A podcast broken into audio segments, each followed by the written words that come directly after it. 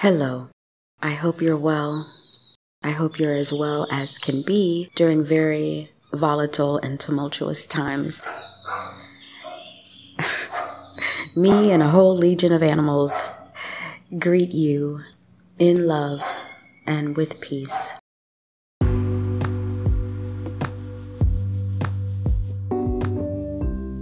Hello. Welcome. The work of the Empath Podcast intends to be a fertile oasis in difficult places. May you hear and receive exactly what you need.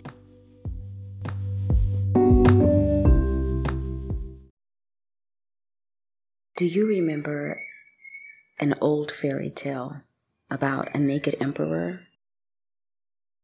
I'd like to quickly recount it because it's very relevant for our right now moment.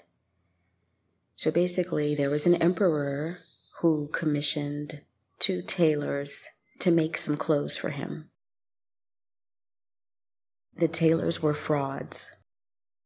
They sewed nothing except for a false narrative. That false narrative said that the clothes that they had sewn were so special, they could only be seen by the very wise. If you could not see these clothes, it meant you were not wise. You were a fool. So that false narrative instantly created a binary, a split reality in which you either saw and admired these very fine clothes and hence were wise and accepted, or you risked exposing yourself to who knows what. So rather than immediately call out the tailors as the frauds that they were, the emperor himself fell victim to the sham, and he became the first fool to carry on with that narrative. And everyone else in the kingdom did as well. So one day the emperor is strutting down a parade, absolutely naked, but he was pretending, right? So he's wearing these clothes that the tailor made. And finally, out in the distance, one lone child says, Hey, that emperor isn't wearing any clothes. And the truth rang out, and the kingdom came out of lockdown. I'm just kidding about the last part. But the first part is true. Now, this story was, it's credited to Hans Christian Andersen, but there's also talk of it being written by Aesop. Um, so I'm not sure with certainty of the author, but it was written. And many of you might be able to see the correlation between that story and now. I have been sitting with that fairy tale for over a year.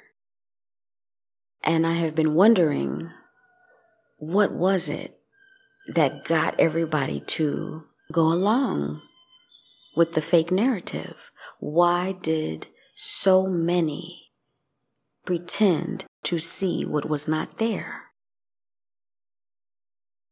And why were there not more voices. And when there was a voice, it was the voice of a child. So these are the questions I had been sitting with and have come to a lot of interesting, relieving, and liberating insights about it. More than anything, I want to finish compiling these things and share them with you and the world. one of the reasons that I have been so inconsistent in my communication. There's two reasons, okay? And I want to lay them on the table now. One reason has been honestly me wanting to navigate these times and these waters carefully. I don't want to create more harm. I don't want to do more damage or cause more hurt to others. And the atmosphere is so charged that you can hardly say anything without offending someone.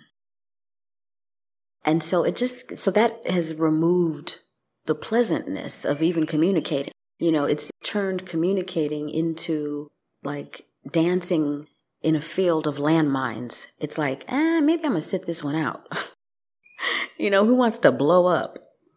So that's been one of the reasons. But the bigger reason, because that first reason is a little lame after a while, like where we have progressed, where we are in our reality right now, that it's like that first reason, while I may not want to offend anyone, it's not my intent, but it's needful.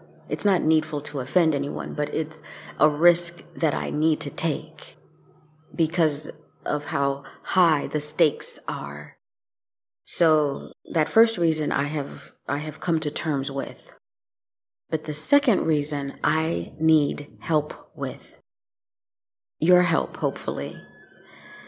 And the second reason is economic. I am an independent, 100% independent communicator. So I'm not aligned with any institution or establishment. I do not receive unemployment or any kind of government assistance. If I don't earn it with my hands, I don't eat. I don't keep a roof over my head.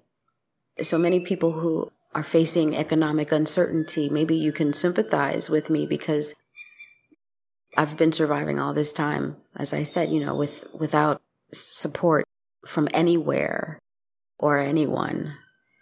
So it means that I spend all of my time and energy working as a freelancer. And it's just reached a point now where it's like having to hire out my voice to speak the words for others on their behalf. And I have my own words to say. It's become very hard to do. So the solution that I came up with was mindful merch. So I created a store and there are some designs in there that celebrate a term known as naturalistas. These are women who, in their own way, for their own reasons, walking their own path, have come to embrace themselves as they are. This is not to shame cosmetics. I still use some, okay? So I'm not shaming any, I'm not shaming that, but I am celebrating those who feel inspired to adorn themselves in a different kind of way. So I created some designs, particularly for the woman who has hair that makes others stare. And that might be for a number of reasons. Maybe you chose to shave your head. Maybe you chose to let it go bright white, silver platinum. Maybe you let the curls and the kinks and the coils just rise up in the humidity. Locks, braids, afros, birds' nests, frizzy mess, twists, your beautiful natural hair. Whatever your definition of free hair is, if your hair makes others stare, then you just might enjoy these designs I've created. And by purchasing any of them or by sharing the store with others, you may know that you are directly supporting my ability to communicate helpful truths.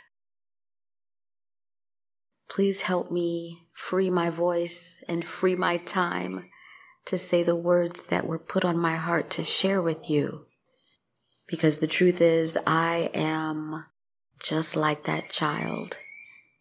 I want to say and show the emperor's nudity, the emperor's nakedness.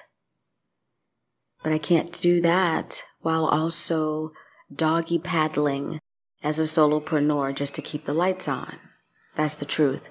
So I'm not asking you for a handout. I'm asking that you take a look at these designs. If you like them, buy them or share them with your naturalista free hair wearing friends. Thank you.